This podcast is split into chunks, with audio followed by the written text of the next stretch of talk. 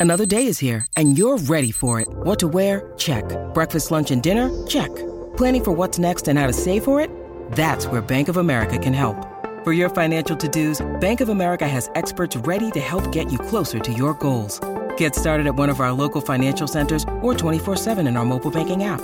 Find a location near you at bankofamerica.com slash talk to us. What would you like the power to do? Mobile banking requires downloading the app and is only available for select devices. Message and data rates may apply. Bank of America and a member FDIC. When you need mealtime inspiration, it's worth shopping Kroger, where you'll find over 30,000 mouthwatering choices that excite your inner foodie. And no matter what tasty choice you make, you'll enjoy our everyday low prices, plus extra ways to save, like digital coupons worth over $600 each week. You can also save up to $1 off per gallon at the pump with fuel points. More savings and more inspiring flavors make shopping Kroger worth it every time. Kroger, fresh for everyone. Fuel restrictions apply.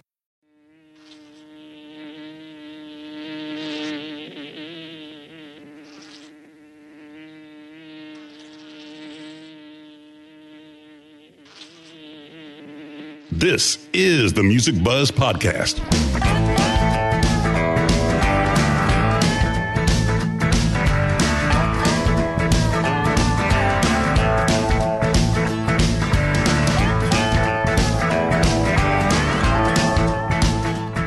Buzz Podcast features candid discussions with and about those behind the scenes in the music business, including industry veterans representing the segments of musician, design, and live. All three Music Buzz podcast hosts have spent their careers working with the biggest names in entertainment and have been and are still a fly on the wall. Dane Clark as the drummer for John Mellencamp's band for over 20 years and various solo projects. Hugh Syme, a world-renowned graphic artist for the biggest names in music and the corporate world. Andy Wilson, an award-winning marketing and public relations executive with over 20 years of combined multi-level entertainment industry experience in the music and sports business. Now let's buzz.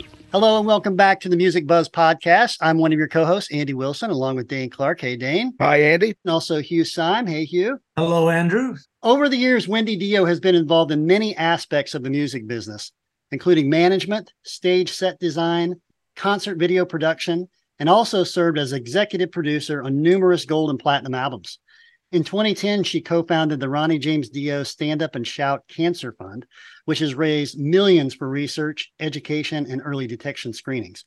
Today, we're going to delve into the recent deluxe edition releases of the final four Dio albums and the fantastic new documentary, Dio Dreamers Never Die. I watched it the other night and it is fantastic. So, congrats. But welcome to the Music Buzz, Wendy.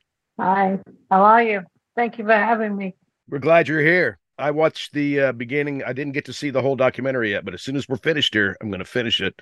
It is incredible, uh, as Andy says. I've got to tell you that the first time I heard Ronnie James was 1975. I was 15 years old, big Deep Purple fan, especially Ritchie Blackmore. And I knew he'd quit the band. And I bought that first Rainbow record and put that needle down. And it was odd because somebody, th- there's a part in at the beginning of the documentary where a guy's out in the car and he, and he hears Man on the Silver Mountain for the first time. Well, I remember hearing it and going, first off, what a great guitar riff. And then, whoa, who's that guy singing? I was blown away. And uh, immediately there's a there's a guy with a classic rock instrument in his throat that I'd never heard before. Just badass. And I'll never forget that. It was like, well, who, what, who was this guy? I even liked his voice with the red caps. I thought, holy oh, oh, when when I heard that stuff this morning, I got chills when he when he did the song that Cher did later ah, yeah, yeah. Yeah. in about 64 or whatever. It was like, wow, how fantastic.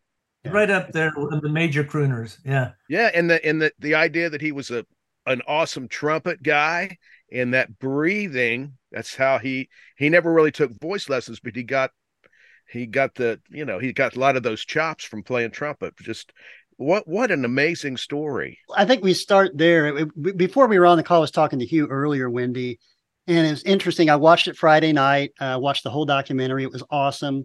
And as I was watching it, there were words that were coming to mind. And those words, I wrote them down. They were kindness, uh, work ethic, giving back, mentoring, principles, all of the above. And, you know, it, it was really, re- what a story, man. Just tell us about the do- and I'm I'm super picky about documentaries. Okay, I love them, but when they're bad, they're bad. This was really good.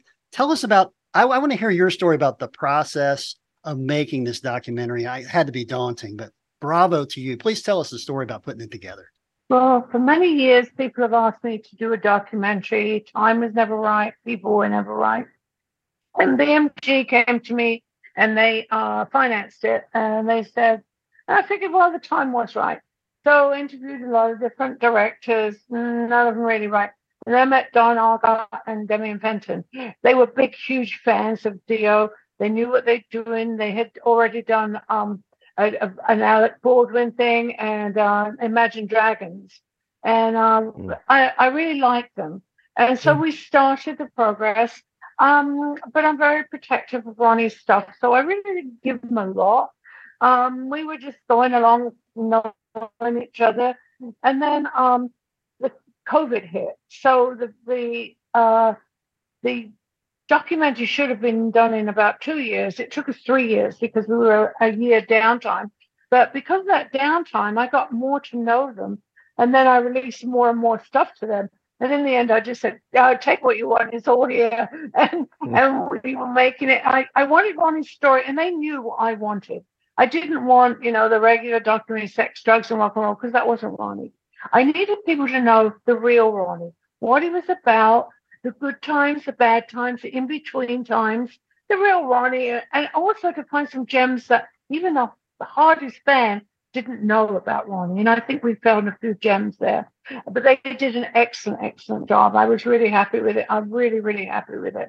Yeah, you should be. I mean, just looking at just the relationship between he and his dad, who he highly respected. But I also respect his dad for being so hard on him because that discipline paid off. I mean, the fact that three hours on the trumpet is a lot of practicing. I had to for practice, a youngster, no, no question. Yeah, I had to practice piano piano for 45 minutes to an hour a day and kind of hated my mom at the time. I love her now for having insisted. But, but I, I, think it's fast. And you had some phenomenal archival imagery, which I think really drove the documentary in a beautiful way. You know? Yeah. Was all that was all that stuff stuff that you had like personally, Wendy, or uh, stuff I had?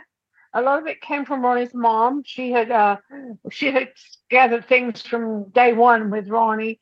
So a lot of the stuff we got from well, she passed away, but we had uh, gone to when Ronnie's mom passed away. Ronnie and I went to the house and and uh, took a bunch of stuff. So a lot of the archive stuff we got from there.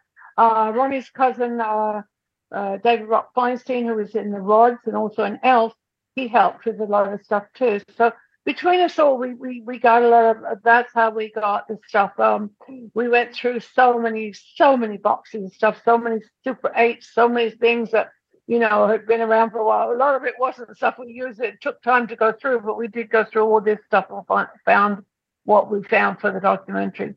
That's true. You bring up an interesting point, which I guess is sort of kind of obvious, but all of the changes over, you know, such a vast and long career, but we were talking about stuff that's on film or on VHS or on you know uh, tape or whatever it's on. I'm sure 45s from 1961. Yeah. yeah. Yeah, absolutely.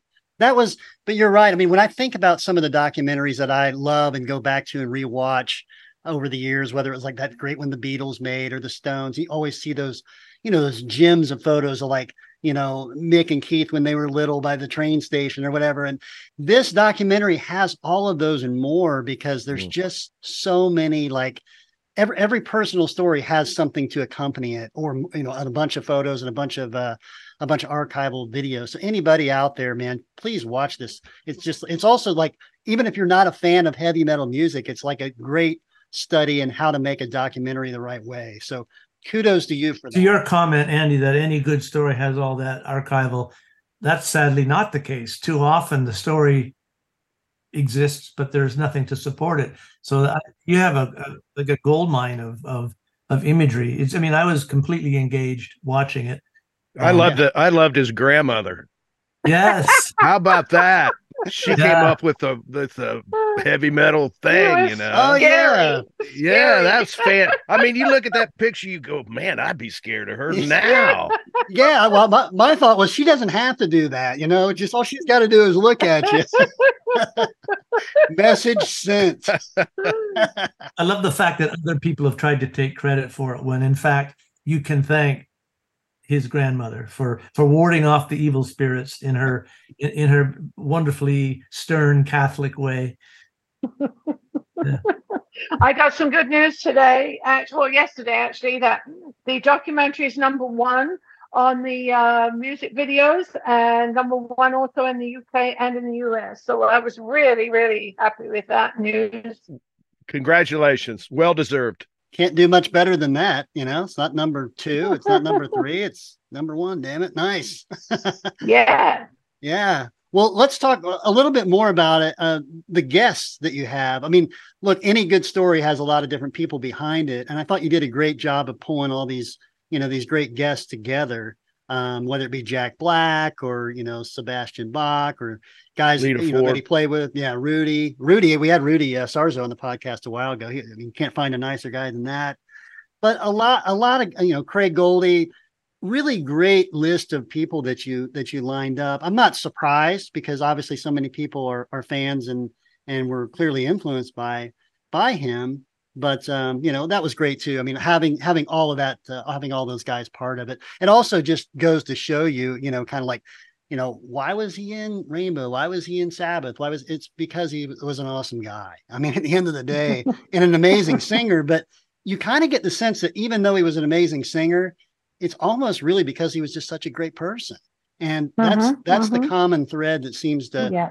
weave through this too, is that he's somebody that just had a good heart and he had yeah. something to say once he got to rainbow status he wasn't going to change that and when they i love that part when they wanted to do that pop song which i always thought sucked anyway uh that they ended up doing after he bailed from rainbow mm-hmm. that he just kept on saying the things he wanted to say mm-hmm. Mm-hmm. yes he never very he always kept to what he wanted the music he wanted to make and the way he yeah. wanted to do it and he was not afraid to say, No, I'm not going to do that. And when he left Rainbow, we had no idea what we were going to do. We didn't even have any money, you know. Right. Um, my grandmother passed away and left me a little bit of money. We bought a little station wagon. And I said, I think we better go back to California because we were living in Connecticut. And um, so we went back to California and he was working with a lot of different bands, trying to get something together. Skunk Baxter was one of the bands he was working with. He was working with uh, some more of the Elf guys. And then uh, that day that he went into the rainbow and met with Tony Iommi, it all changed. To that conviction and those principles, I mean, the fact that he had the bravery to say, you know, I don't feel right in in Sabbath anymore. That's a big step away from. Oh, yeah. yeah. That's it. I mean, like, that, whoa. That that's a shocking. But that takes balls. Yeah. I will. Say, I will say the rainbow was at the establishment on Sunset was obviously a blessed place for you. That's where you met mm-hmm. your love of mm-hmm. your life. Yeah, and that's where some exactly. good that's where good things happened. Obviously, and it's also where a lot of to his credit and to your credit, it's also where a lot of bad things happened. It was it was the den of iniquity in the in the eighties. yes, you know? it was. That's when you were there all the time, Hugh, right? Yeah, I, have been there twice. I, I, I, visited David Coverdale once, and um, and that that that's mm-hmm. a that's a whole other story. Holy shit! Yeah, separate podcast. Yeah. Now, yeah. Wendy, I know you guys met at the Rainbow, but take us back with your story a little bit. You know, kind of like where you're from, where you grew up, and how you eventually, you know, wound up meeting Ronnie there in the Rainbow. Uh, well, I uh, I worked at Decca Records uh, from when I was an intern there uh, during my school holidays. I worked for a Rik Gunnell agency, which is, was a um, booking agency, and I uh, worked for a couple of attorneys in music departments. Um, I met someone uh, in in uh, Zermatt in Switzerland. I was there on vacation, and I came over to visit them in uh, in California, and just stayed there. Um, and that's uh, why I was trying to get into the film business and trying to do that, working at the Rainbow to get money, whatever. And uh, I knew Ritchie and Babsy and those people from uh, England and when they they had just they had just finished uh, making recording uh, Blackmore's Rainbow, but they had not um, not toured yet. And uh, they came in to the Rainbow, and I saw them. and they invited me to go to a party. They were having a big party up in Hollywood Hills. And so I went up there and uh, Ronnie started following me around. And I was like, hmm, too short for me. And I just, you know, didn't even think anymore of it at all. And then um, we started talking and talking. And um, then uh, I, I, uh, oh, we, we all ended up, the whole bunch of it ended up going to Denny's for breakfast. It was about five o'clock in the morning then. And then Ronnie said, You want to go for a drive to Malibu? I said, Yeah, okay. And we started talking and talking. And I think, you know, I really, he was such an interesting person who would talk about anything. And yeah. uh, we started seeing each other for a couple of weeks. Uh, but then he was going on tour, and I figured, well, that was the end of it. You know, that was it. And then uh, he'd been gone for about a week, and he called me and said, "Why don't you uh, quit your job and, and come and come on the road with me?" And I said, "Well, I can't do that, but I could come for a couple of weeks." And I went for the rest of my life. yeah, yeah. beautiful. Uh, that's awesome. That's, great. that's a great. Thank you for sharing. That's awesome. what is it about all the powerful female managers being British? You know, yourself, Sharon. Sharon. Well, actually, when we started being managers, there was only Sharon and I. There were no other women's managers. That was a big man's world, and that was hard. That was really hard because they didn't take us seriously whatsoever. Oh, it's just their wives. They don't know what they're doing. Um, I think we've both proved them very wrong. I think now there's a lot of women managers. I think they make excellent managers. They can multitask, which men find to be difficult. They see something that's maybe some silly little thing that a man would just brush under and think it doesn't matter. But to a musician, it mattered. I've seen bands break up with silly little things. And I think women are more um, in tune with those kind of things. I think they make great managers. Yeah, well, clearly. Yeah. Hugh, you did a lot of work with uh, Trudy, yeah? I well, not a lot. I mean, I worked on uh, actually worked with Sharon on Kingdom Come, um, and then I worked with Trudy on uh, all, all of Whitesnake's projects, um, as well as she she took on a band called um, well, they were the two bands, the merge merging of Journey and the Babys, called Bad English, and so we mm-hmm. worked on. I remember that band. Mm-hmm. Yep. Yeah, yeah. So yeah, that's why I make that's why I make the comment. I mean, you know, I haven't met you, but I've heard about all the legendary British female managers. So yeah, it is funny. I didn't even think about that before, but it's true. Yeah. Maybe we just um just go for it. Yeah. yeah. Yeah, I guess so. Yeah. Either that or your or your accent commands respect. There you There's, go. Yeah. yeah. about that. Absolutely. So the documentary aside, you've also been busy, very busy, uh, working on the uh, four studio albums, um, you know, revamping those, if you will, that came out from 96 to 2004 um, for those four records. So before you were on, and Hugh and I were talking a little bit about, you know, that whole process. Um, he's do, he's been working on it for Rush for basically all of their reissues and redoing artwork and all that.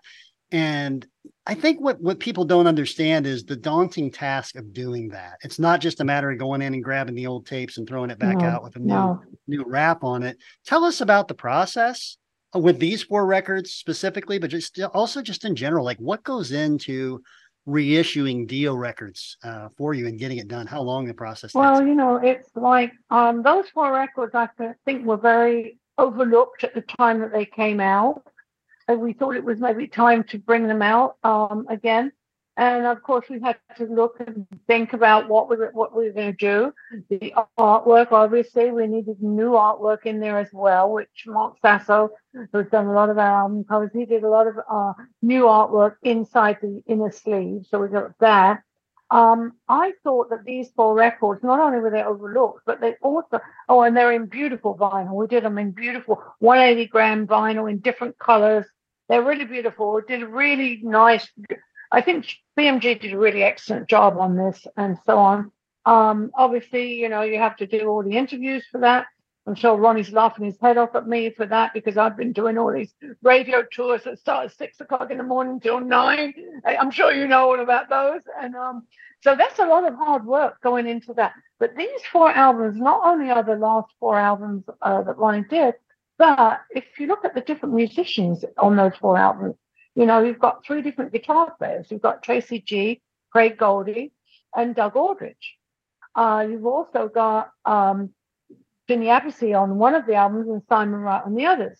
You've got Jeff Pilson on there, and uh, uh and uh, you know it, it's it's like I, I I like to think about all the different music. Oh, and of course our, our dear friend Jimmy Bob Bain is in there too. Um, and it, I think that that's another thing that I really thought about these four albums that they, people could listen to the different guitar players and the different musicians that are on them, which you know maybe before we didn't think about that, but this time I did think about that, and I thought this is a good idea to put the four albums out. That's awesome. So, are they remixed? Obviously, remastering is something that's they're remastered. They're not remixed. They're okay. remastered. Are yeah. there bonus we, tracks included, or? Yeah, there's a uh, there's Electra. There's on the, a little uh, EP in vinyl in there. Um, there's a booklet. There's a lot of little things in there, special things in there. But you know, we're talking about remastering uh, and remixing. Uh, Warner Brothers Rhino did last year um, a re- remix of Holy Diver with Joe Barresi did, and I think he did an excellent, excellent job. And we're talking about doing uh, Last in Line because it'll be 40 years uh, anniversary next year. So we're talking about doing a remix of Last in Line next year. Um, I listened to that uh, the Holy Diver thing last year after it came out. It sounded ridiculous. I mean, just so good. So yeah, no, I think he did a really good powerful. job. And you know, yeah. that was another thing. You know, because now um, I got back the masters from Warner Brothers that have had them forever because there was that 35 year law, and uh, so now I license them to them. So I have a lot more control in what's going on with everything. And when they wanted to remix the album, I was like horrified and was like, no, no, no, wait a minute. And they suggested certain people. And I said, no, I'm going to think about who I really want to do it. And I researched and researched, and I liked the work that Joe Barresi did. And I think he was, and they told me, oh, he's too busy and he's too expensive. And so I said, okay, fine. So I just called his, I called his manager and asked him, and they said, oh my God, he'll drop anything to do this. He's a huge Dio fan and uh, whatever your budget is, we're in, we're in there. And they were amazing, and I think he did a really, really good job. Yeah, I love the story. I love the story behind the Holy Diver, the the pre-digital analog days where you actually had to take the priest and go and, and just about drown in the surf to get that. get that. You know, that was still the idea of the artist because what happened was Ronnie and I both knew exactly what we wanted for the album cover, but neither one of us could draw even a stick pin. So we had to kind of try to portray through our minds, through his mind, what we wanted. And so therefore he he was a bit crazy, Gene, Gene Hunter that was, and Gene Kirkland, the, the photographer. So they just decided to go down and do this whole thing and bring back the photos. And we were like, yes, exactly what we wanted.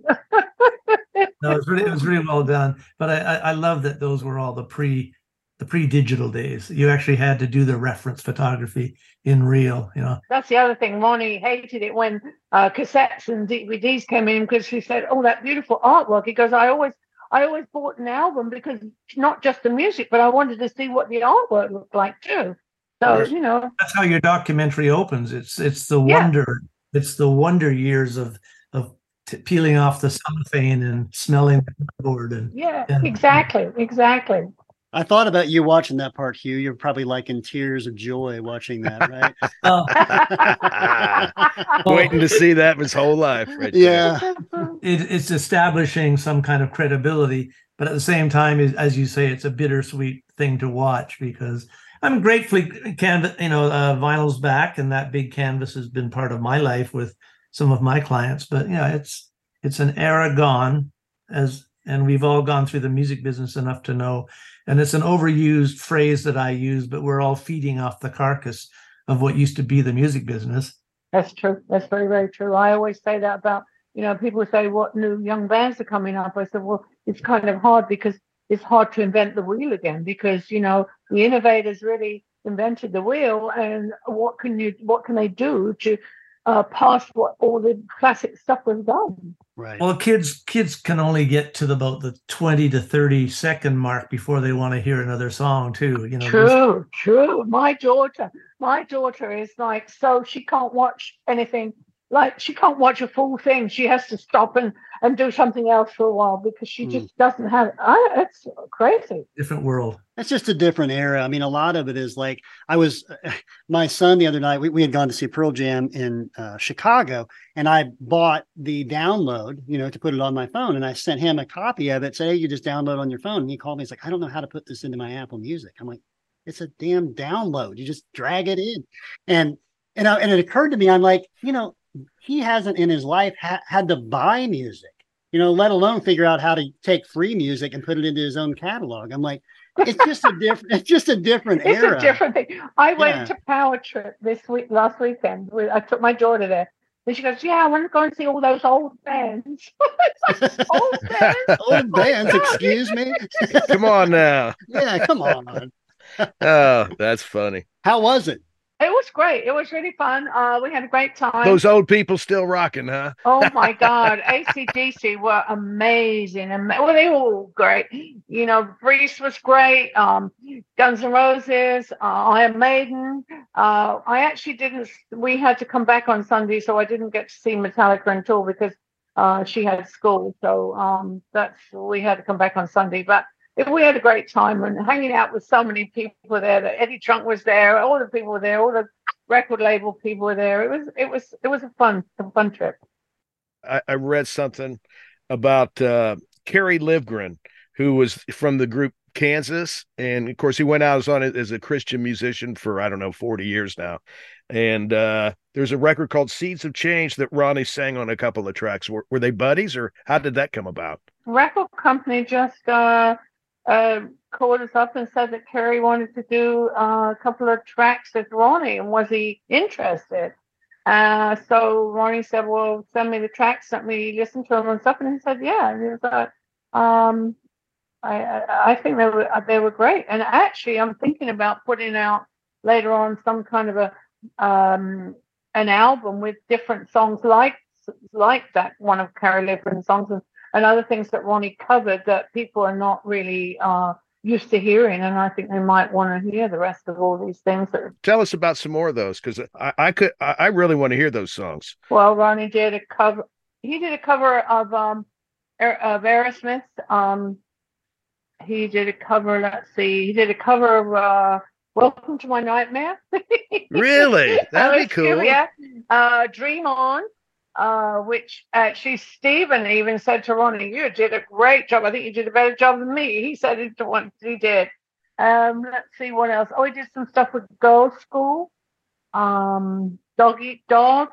Uh, let's see who else have we got in there. Um, he did a I could have been a dreamer, um, which is his own song at the Royal Albert Hall with uh, with Deep Purple. Uh, when yeah, so there was a lot of little things, you know. And of course, Love Is All, which is one of my favorite, which he got his first gold record for, uh, for the um, for the Anne Aldridge uh, Grasshoppers. Uh, it was a, a cartoon. That, Okay. Um, Okay. He played the part of Froggy, and David Coverdale was on it too, actually. Yeah, if you could compile all that stuff, that would be incredible. Yeah, it'd be Cool. fun. Yeah, with some new stuff that we have found in the vault.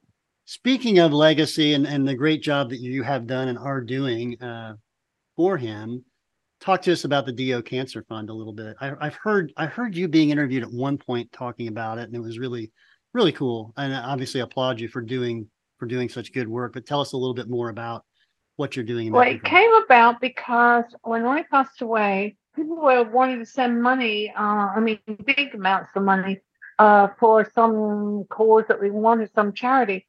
And I was afraid of because I I've done a lot of volunteer work for different charities, and I won't name one of them, but um, I noticed that you know ninety percent of the money was going into administration costs, and ten percent was going where it's supposed to go. And so um, I got together with 14 of Ronnie's friends and, and uh, people we've worked with and stuff, and we decided to form the Ronnie James Dio Stand Up and Shout Cancer Fund, where every we're all volunteers. Every penny goes to research and education, and we've been working very well with that. Um, we do a lot of seed money, what we call seed money. We work mostly for um, pancreatic cancer and stomach cancers, which are very hard to detect until it's stage four, and then it's too late. So, um, Vanderbilt Hospital in Nashville didn't have any research whatsoever for these cancers. So we gave him $100,000 to start. And somebody else then gave him 500,000. And because of that, the government gave me $11 million grant. So we've tried to give like seed money now. We've raised about $3 million so far. We're working with Dr. Wong at UCLA right now, who's de- uh, developing a saliva test for early detection of stomach gastric cancers and pancreatic cancer, which would be great because women are pretty good about going and getting checked up. Men, no, you've got to drag them there because they don't like the um, finger up the butt. Yeah. And so this is would be a non-invasive. Um, uh, so you could go to your doctor and just have a swab done in your mouth and send it away and find out if you had early detection of one of those uh, one of those uh, diseases. And I think Wow. that that is really good. And we're very happy to be working with Dr. Wong. Um, as I said, you know, we, we try to open up different places so there is more research. Breast cancer has come a long, long way since, but there's so many millions that have been spent on it. And so we're trying to open up to spend more and more money on research for stomach cancers, gastric cancers, and pancreatic cancers because they're a killer. And, uh, you know, this disease doesn't care who it takes. It, it's like, it's so, everyone seems to know someone who's got, died of cancer. It's horrible. Yeah, we all do. We all do. Golly, man, if you guys get that saliva thing figured out, we don't have to do that prep anymore. And uh, you know, we'll be doing another podcast just to thank you. That's amazing. That'd be awesome. Yeah. Yeah, and so we also do like two things a year for it. We do the celebrity bowling, which is coming up on the 16th of November. Um, our past people have been Jack Black, you know, Dave Grohl, uh, Tom Morello, you name it. Those people all bowl for us. They're there. Everybody comes. If they're uh, if they're not working, they're all there bowling. And Eddie Trunk has a has a lane with all his celebrities on it. And Wow. uh, it's a really cool. fun evening. And we raised a lot of money. Last year, I think we raised like seventy two thousand. So this year we're doing it again, and then uh, we'll do the Rock for Ronnie next year on his memorial on 19th of um he died on the 16th, but we'll do it on the 19th of May, where we do a big uh concert in the park. It's a daytime thing where people bring their kids, their dogs, they just sit in the uh, sit on the grass and watch bands play. So that's another fun thing that we raise money for. Very So I'm busy, busy all the time. Yeah, I guess. sure sounds like it. Well, Gosh. look, um, yeah, I will say what you're doing from a legacy standpoint for with his music and with his memory and and just all the you know the cause related elements. Really do applaud you for that. I mean, it's really awesome to see that you you know that you've continued that. I guess it would be easy not to do it or just to do it a different way, but you know, you really are. That's my are- lot in life now. When Ronnie passed away, that was um, what I decided I, I wanted. Because, you know, after working for so long with Ronnie as his manager, his wife, you know, and doing these things every day, it was like, I can't just stop. So the way to do it is just to keep his memory and his music alive. And for me, to just continue doing what I was doing before, which uh, gives me a purpose in life too, you know, as, as I said. It's also a testament to the fact that um, you, you clearly you said it in the documentary. You fell in love with his brain, and I'm sure his I'm sure his heart was very soon thereafter. But you know, he sounds like the epitome of decency and kindness. And what you're doing is, apart from from acknowledging the the, the horrendous nature of cancer, um, you're also you know paying paying testament to his his legacy as a as a kind and decent and giving person. I try. I try. hmm Yeah, he was. He was very special. He was a special person. He did so much charity work that nobody knows about. He did so many things uh, that you know that for animals, for people, uh, autism, and and he just was a very, very. He taught me so much to be a kind human being, you know. And he he didn't really believe in religion because he was an altar boy, and it was the Catholic thing was rammed up his throat, and he was not, you know, into that. But he believed in an ultimate being, and most of it, he said, it comes from your heart, and the goodness that you do will be passed on when you pass away. Well, congratulations on all these awesome new projects, and um, obviously, you know, hitting number one with the documentary. Wow, that's awesome. That was Um, that was a surprise. It was such an amazing surprise. I was like blown away. I was like, whoa! You woke up to that this morning, is that right? Yesterday morning, yesterday morning, yeah, What, what a good day to do a podcast. yeah, absolutely, absolutely. And this has been fun for podcast.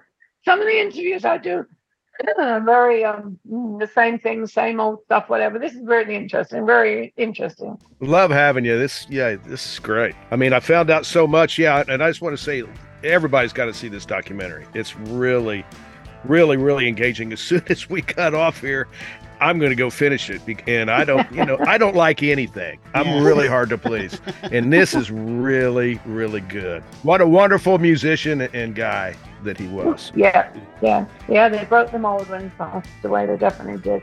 He was a very special person. Very special person. Well, it takes one to know one. That's right. For sure. if only I could live up to his standards. I don't know. It's clear that you are. Yeah, you're do- you're doing it. Maybe, maybe you don't realize it, but you're doing it. And congratulations on it for sure. Continued success to you. thank you for having me. Without your support, couldn't do things like this. So thank you so much. You Bye-bye. bet. Thank you.